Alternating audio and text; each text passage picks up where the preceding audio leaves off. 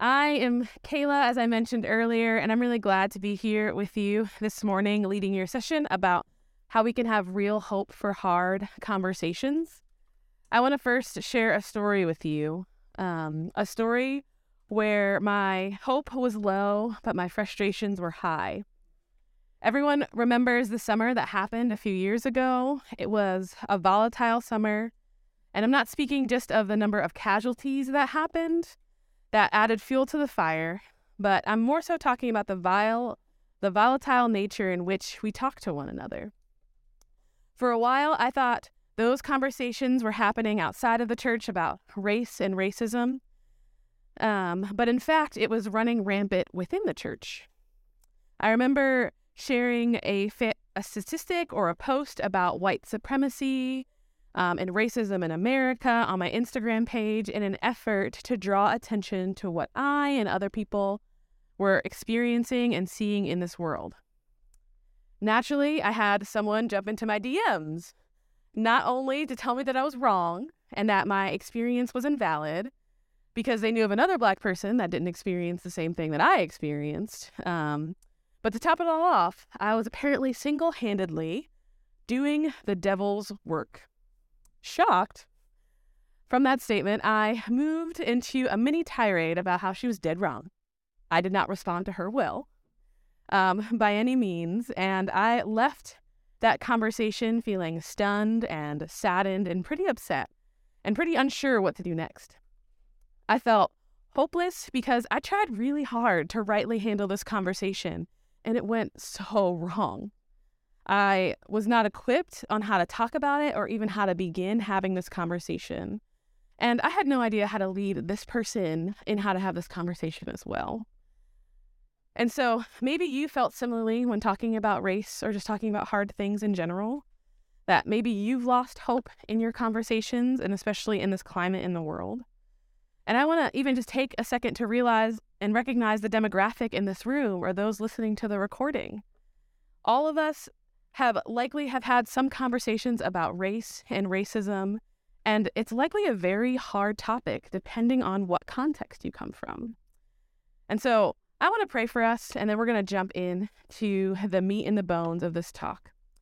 So, dear Lord, thank you for today. Thank you for the work that you have done in our hearts and minds and understanding that we are made in the image of God, Lord. I pray that this talk really helps us to see how we are created in the image of God, how we deserve value, dignity, and respect, and how to enter into these conversations well.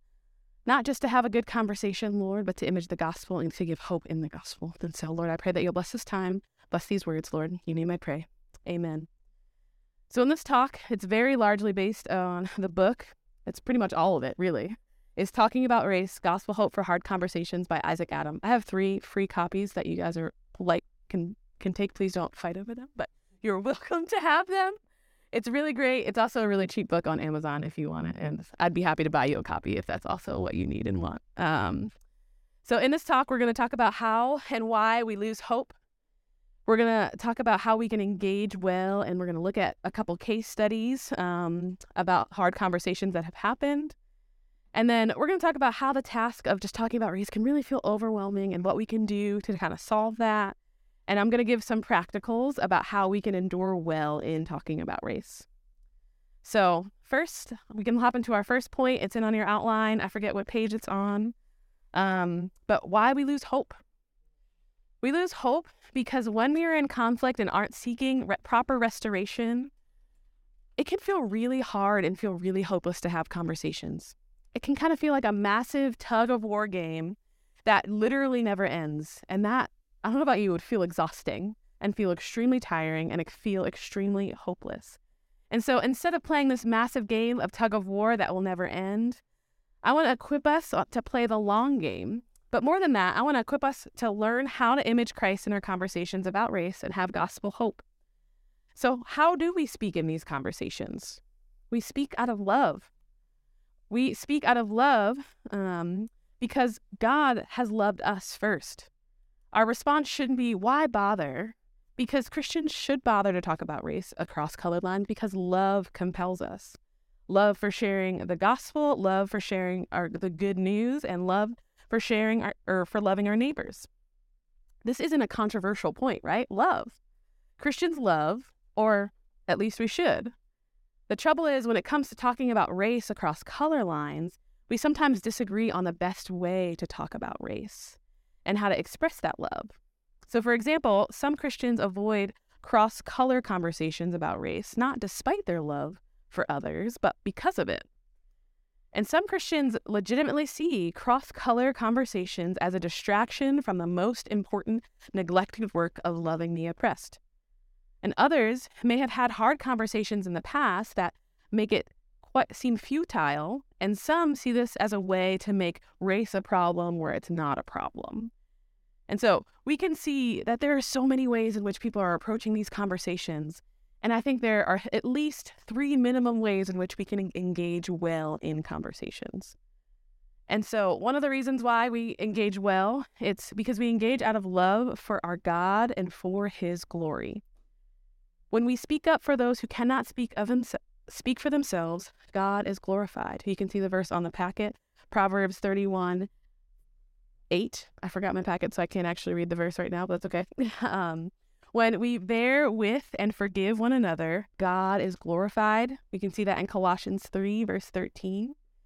So, as far as our conversations about race help us to maintain and display the blood bought unity in Christ, God is glorified.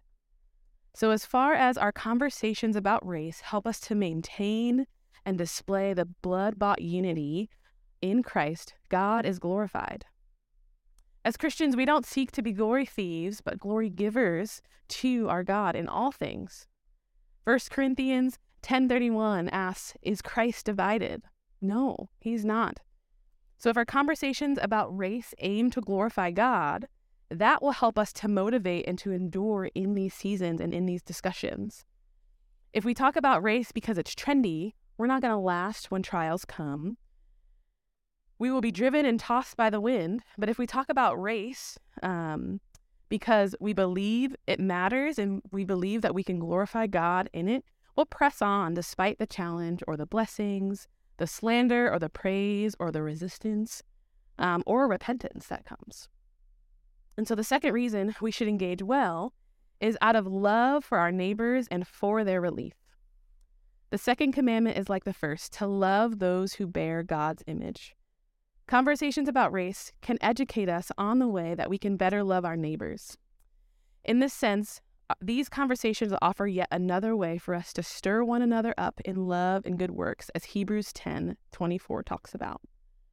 I raise up this point because in these conversations, it can get pretty easy for us to get distracted. Think about the parable of the Good Samaritan, in which the religious leaders and the religious peoples are walking past the broken man on the road. Now imagine if they intended to stop and to help this man, but first they argued with one another about why the man needed help. The priest says, Well, I think his suffering is his fault. And the Levite responds, Well, I think the system really beat him down. And back and forth they go, all while the broken man is laying on the street, dying, saying, Hey guys, I'm over here bleeding. Can you help me? Though we may be having a fruitful debate in our discussions and what's going on, we should realize that while we're debating, our neighbors might very well be suffering on the side of the road and bleeding. And in the midst of our arguments about it, we've not actually been a help. So, in other words, our neighbors are not mere conversation points, they are real people to love. Racial discussions shouldn't become distractions from helping our neighbors. They should be meant for us to love them better and learn how to love them better. So, when you can ask three questions to kind of produce more fruitful and specific conversations, you can ask the question what happened? Was it right? And what should we do about it, if anything? These are how we can move conversations forward. The third reasons why we should engage in conversation is because it's out of love for our brothers and sisters and for their holiness. We as Christians, we're called to lead and are supposed to help point out blind spots in one in others. The topic of race, it's not exempt from this. Now, with that said, sometimes the topic of race can be extremely zealous to the point where we point out all the blind spots. And if we aren't careful, our zeal won't just be off putting, it'll be, uncha- it'll be also uncharitable. Friends, there's a simple test to know whether our zeal in confronting racial blind spots is our own sin or if it's from God. When considering your zeal, ask yourself three questions Does what you're saying and what you're trying to communicate contain more wrath than love? Does it disgrace your brother more than it cures him? Does it divide more than it heals? And if the answer to any of these questions is yes, your zeal might just be from sin. As you consider admonishing your brother or sister about race, here are a few questions you can ask yourself and ask your heart. Do I need to give this brother or sister this admonishment, or can this relationship continue unaffected if I don't? Do I need to love this brother, or do I need to give this brother or sister admonishment right now? And does this admonishment or does this conversation hug this person harder than I hit them? I obviously don't mean physically, but I do encourage you um, that there are people who are going to disagree with you, um, and are for the good points that you're making. Um, and so be careful as you criticize and as they criticize. Um, and a general rule of thumb is just try and hug them harder with your words than you hit them and as you respond to them. Um, because hugging heals and hitting divides, and divisions do matter, and it's not as helpful. So, when we talk about racial issues, we have the opportunity to be ministers of hope. God has spoken about these matters, so that means we can speak about these matters. Are we going to talk about these matters perfectly? No, no one is perfect in what they say. But we can speak sincerely, we can speak faithfully, and we don't have to just choose between having hard conversations and pursuing justice. We can have hard conversations as a means in which we pursue justice. And so we're now going to jump into small groups for a little bit. Um, obviously, our group is already pretty small. I have um, a couple case studies that kind of like sets the scene of um, just hard conversations that happen in the midst of race. There are these five stories that this book shares um, that I feel like will probably feel like you know these people. As I was reading, I'm like, man, I totally I totally know what this feels like. Don't worry about that. So I'm gonna have the three of you guys, if you can. These are all for one page. Yeah. So you can hand that paper to him. Um. Yeah. So the three of you guys be in a group. I'll have the four of you. You could pass this. Be in a group, and you can have just like brief discussion about what you see. That's a great question. The book never answers if it is. But the book never also like fully talks about how it's solved and if it is. And so, aid your discussions, read it, see what's happening, um, and then just talk about how you might respond. I'll give you guys like 10, 15 minutes to do that, and then I'll bring us back together for a second point. Okay, so did any of you notice kind of how awkward and really hard, and depending on the story that you had, just extremely devastating that they had. All three of you guys are reading different stories. I think some of you are reading um, the story of potentially Jackson, who is the son of this guy Darius, who was just racially profiled, which we saw in this group over here. But Jackson's trying to figure out how to interact and explain to his friend why he couldn't come to his birthday party and shoot guns in the backyard and the racial implication as to why his dad did not want him to go there. Um, and which one did I give to you? I kind of forget. Hunter, yes, Hunter who wants to really love his friend Darius, but Hunter's really blind and does not know what's going on and doesn't know how to talk about it well and feels invalidated because he's white and doesn't know how to enter in and feels shut down, but like, well, I might have really good ideas, to, things to share.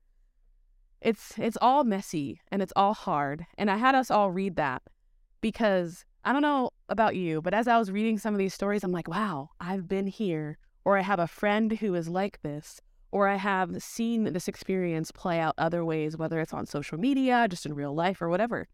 These conversations are hard. And you might ask, why are these conversations so hard? Like, what do we do? And so we're often hard because we're overwhelmed by the task. And that's our second point on that line. It's hard because we sin and we're sinners. And that's the find that's the foundational answer as to why these conversations about race are hard. This is James's answer. What ca- causes quarrels and fights among you? Is it not that your passions are at war within you? So, sin is the reason it's hard to talk about race. But that's a really unsatisfying answer, isn't it? Like you already you probably already know that the answer is sin. And you already know that the um, the reason why it's hard to pursue people sometimes is because of sin. But even more than that, sin doesn't completely and exactly answer the question well as to why race, as opposed to other topics, are so hard for Christians to talk about. After all, Christians talk about a lot of things in this world with far less difficulty than race. But trust me, we're not going to stay here. We're not going to just stay on the surface level and just say the problem is sin. We're going to dive deeper into this because there are a few other reasons as to why these conversations are hard to talk about. First, race and racism are often broad topics. In some ways, this topic is a Velcro issue because so many aspects of life stick to it politics, housing, economics, education, or other aspects of life. I can think of a story my grandma told me about segregation in her experience. She told me about on a hot summer day, all she wanted was a drink, but she couldn't drink of the water fountain in the neighborhood that she was in because she had the wrong skin color. Racism had not just reached her housing, it had reached her health experience, all in one shot, and I'm sure there are many other ways in which it reached her aside from that moment. So, given the vast topic or the vastness of the topic of race, um, oftentimes, our conversations about it are hard because we don't know where to begin, and we certainly don't have the competency to speak on every topic. So, what we can do is just focus on one argument at a time and in a conversation. So, we'll make much more progress and we'll be able to have listen more responsibility, responsibly, excuse me, and have more common ground when we slow down and we narrow down our topics when we talk about it. Second is race and racism are complex topics. Continue the or consider the idea of race for a moment. When it comes to race, what exactly are we talking about? Are we talking about it in reality? Are we talking about it in fiction? Are we talking about it as a biological fiction or a social fact? How many races are there? This answer and the questions to the answers have changed, and how? And what does scripture have to say about these questions? Have Christians always understood the and shared a same understanding of what this means. Now, consider racism. Christians agree that racism is a sin, but what that sin is particularly is how and how it clearly manifests and the extent to which it runs through society and who perpetuates it. Like that's all a different story, isn't it? When we're dealing with racism, we're not just dealing with sin, we're dealing with the ideas and the cultures that have been molded and morphed over time. Mm-hmm. We're dealing with the implications of other convictions that we hold. And think about what your church's mission is. Depending on what it is, that will change what you think and how you think the church should respond to racism. So what we do, so what do we do? We can study, we can read, we can learn, we can ask the hard questions that and those questions will take a lot of work as we seek to answer them. We can't just settle to disagree or agree to disagree on these important discussions. This work will require that we open up our books, we open up our Bibles, and we truly are willing to do the work. The third reason why race is hard and racism are painful topics are, are because it's painful topics, excuse me. It's one thing to be a subject, it's one thing for a subject to be complicated. Take the Trinity, for instance. It's complex, it's mysterious, and it's one that deeply, probably more than anything, bears a massive weight on our experience in our life. Not a heavy weight, this is a good weight. it's an issue that's not talked about with half as much angst as race. No doubt the early church had painful conversations about the Trinity, but while those conversations are still relevant and the, the pain of them is very largely removed from our context today, after all, no people in recent memory have been enslaved because of their view on the Trinity. At least in the history of America, no civil wars have been incited over the beliefs about God's triune nature. No one has been redlined by the federal housing market for being Unitarian. That's not the case there. But when it comes to race, we're dealing with matters many people understand to touch on the core of their identities. So these matters are personal when it comes to race, we're dealing with matters um, people see in the faces of their children, matters that are cherished, And so when it comes to race, we're dealing um, with matters that many people understand to have financially picked their pockets. So these matters are costly. When it comes to race, we're dealing with matters Christians understand themselves to still suffer from today. And so these matters are still relevant. When it comes to race, we're dealing with matters that stir up raw memories of rejection and indignity and violence. And so these matters are tender. They're painful, and because of that, they make our conversations weighty and hard. And sometimes, for those of us who are in pain, we speak out in that pain and we lash out and we might exaggerate and we might just, just share the reality of what's happening. So, what can we do?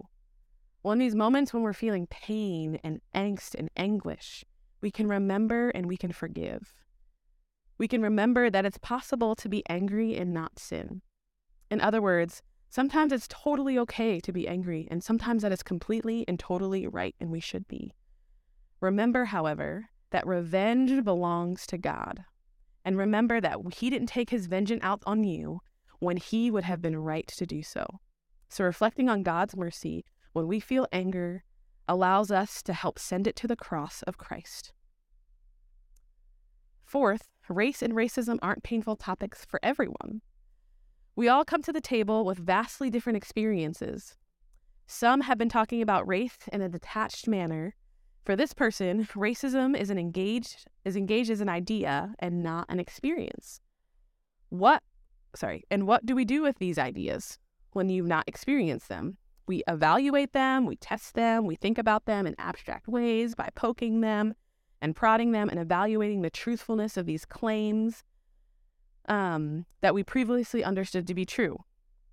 This might be fine in some sense if we were talking to people who likewise have known race as an idea rather than an experience. However, when speaking with someone who has been on the receiving end of racism, speaking in such a theoretical, very educational manner can often be unhelpful. It grieves not only your listener, but it also frustrates the conversation. As you've considered, um, as we've just considered, there are many folks who think racism, sorry, many folks think of racism, they're not thinking in abstractions. They're thinking about things that happen to them and thinking about things that have happened to the people that they have loved. Racism isn't just a mental exercise for taking notes and for talking points. It's an experience that they don't have the luxury of dodging. So, what can we do? We can localize your, our experience. Frankly, the temptation to speak about race abstractly is a greater temptation for many white brothers and sisters. One simple thing you can do is to be aware of what we've just described. Do not universalize your experience Rather, recognize that someone else might have a very real and a very different experience than your own, one that you should appreciate and see as worthy of great sorrow, not just an educational practice and exercise. So, the last point here, I think, yes. How can we talk about race across color lines? Where is our hope? You're totally okay. Go for it. Take make as much noise as you want. I don't mind. Um, I'll never. I'm going to share a story with you. I'll never forget that truck I was driving on the highway and happened to pull up behind it. Penned on the back of a weathered neon orange sign was a construction sign that read, um, Vehicles, like this vehicle is not responsible for any damage if followed. And I thought to myself, how fair is that? This car, this truck kind of gets to drive without worrying about what comes next. And then as I was sitting self righteously behind the steering wheel, I realized something that this truck is a pretty good picture of my mouth. I wonder if you might say the same. I fear sometimes that our conversations about race, um, we're like a construction truck. We mean to be building something and to be doing good work, but we're plowing through conversation as if we're not responsible for any of the damage that follows. In this talk, we have learned how to speak more helpfully about race. And if our last point is about practical help, this one is more, much more um, a posture of how, of what would be helpful as we embrace these conversations. And so, how do we steer these conversations about uh, about race? First, we should steer our conversations biblically. This feels probably like a very obvious answer here. Romans 12 to um, is printed on your outline, and this helps us. I'm sorry I don't have it to read it, but it's really helpful. Scripture not only not our own political parties and the latest New York Times bestseller. Scripture is our first and our final authority on these matters of race. One reason talking about race is difficult is because the issue is often a political football, and sometimes we side with our base rather than relying on our Bibles. This ought not to be so, and so we should above all speak biblically about race across color lines. And this point has three implications. First, it reminds us that we um, we're not just out to have conversations, but conversations according to God's word. It's tempting to think that our unity is the goal, but if we want unity in the but we want unity in the truth, not uniformity. Second, because the Bible doesn't speak exhaustively on every issue, there isn't a straight line in the scriptures that to each of our conclusions about race and racism. So this means that we must be charitable with other believers who see complex issues differently than us. Third, we speak about these things biblically because if evangelicals give greater weight to the Bible in our conversations about race, we will use biblical language in our conversation. As much as we can, let us define that language, and this won't solve every problem, but it will help us to find more common ground when we talk about racism. Second, we should talk about race humbly. You may not have it all figured out when it comes to talking about race. I definitely don't. But there is one thing that we can have, and this will change how we speak, how we listen, and how we love, and that really is humility. Christians should speak humbly about racial matters. As you can see in your packet, for Philippians 2 4 um, goes right with this, this section. It offers great instruction on how to be humble, counting others more significant than yourself, not looking to the needs in your own interests, but to the interests of others. This means that when we come to this conversation, we can't just say, That's too hard for me, I'm out. Humility will often require us to be uncomfortable. Being humble in these conversations means that we can admit when we're wrong or that we have messed up. It means we stop showing up to the ta- it means we stop showing up to the table as if we have everything to say and nothing to learn. Third, we must speak about race locally. Some of us need to realize that we argue more with a character in our minds than with a person in our, pre- our presence. In other words, um, we project a national conversation onto one person and speak to them as if they hold every belief that we find objectionable. But we shouldn't do this, nor do we need to do this. We may not be able to influence our entire church or our entire world, but we can influence the people at our dinner table. We can influence the people on our school board. We can in- inter- influence through many conversations, um, just the people in our communities. Let's talk with real people where God has placed us. Don't take these things that are happening nationally and necessarily assume that they're happening all over in your church or in your home address. Just bring them locally to the people in front of you. The third way we can talk about race is just with kindness. Colossians 4 6 says, Let your speech always be gracious. No one's sin can ever justify sins towards them. Once more, these days, when everyone is outraged about everything, kindness is really radical. How did Joseph speak to his brothers who sold him into slavery? He told them, Do not fear, and I will provide for you and your little ones. And thus he comforted them and he spoke kindly to them. Like this is radical kindness, and this is what scripture tells us to do. Fourth, we must speak prayerfully. Is there not something in the matters of race that should lead us to confession and petition and thanksgiving or lament? Is there not something that causes us to see the poverty of our own resources and the abundance of God's? Maybe talking to someone about these matters would be easier if we talk to God more. That is perhaps maybe why we have such a trouble talking about these um, talking about these conversations is because we pray so little about them. The Bible commands prayer. Church history commands prayers. Pastors know about prayer, and Christians agree on prayer. That is, we might have a disagreement on a host of other issues regarding race, but all Christians agree that we rely on God in prayer. So we speak about it prayerfully. Fifth, we speak about race justly. We should talk about race justly, and the reason I mention this is because it's easy to get to have a negative goal when it comes to race in our conversations. Many believers simply don't just do not just want to be sorry, do not want to be racist, but don't want to negatively avoid what we shouldn't be. We should try and be positive. We want to be advocates for those who don't have a voice. We want to speak about what is right and not just avoid speaking what is wrong. How did Paul, Solomon put it? The mouth of the righteous utters wisdom, and his tongue speaks justice. You can find that in Psalm 37:30. Silence can often be wisdom, but silence can also be sinful, and we can see that in Ecclesiastes 3:7 on your packet.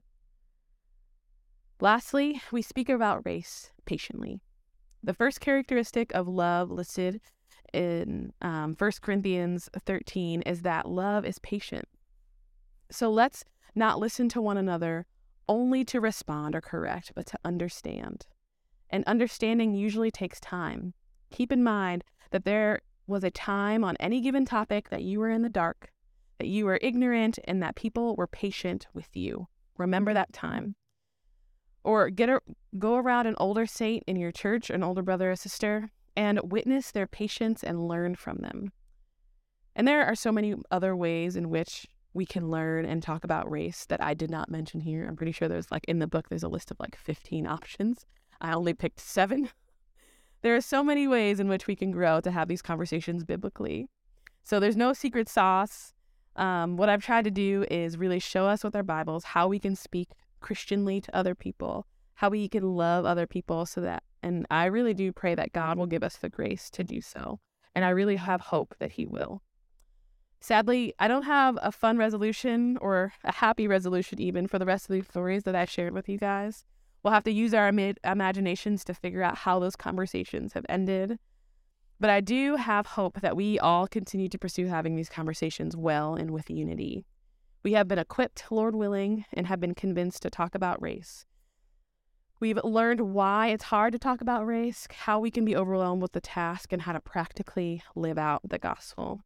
So, as I close, I want to pray and ask God to help us in these conversations as they arise and as we seek to love those who are around us. So, I'm going to pray and then we're all done. Dear God, thank you so much for today. Thank you for this time. Thank you for this conversation, Lord. I pray that it was a blessing. I pray that it was a help, Lord. Um, I pray that you would really help us to meditate on your word and what you say about your image bearer, Lord. I thank you for the opportunity to continue to see how we are made in the image of God. And we look forward to hearing the talk about how we are restored in God. And so, yeah, I pray that you would bless the rest of this time. In your name I pray. Amen.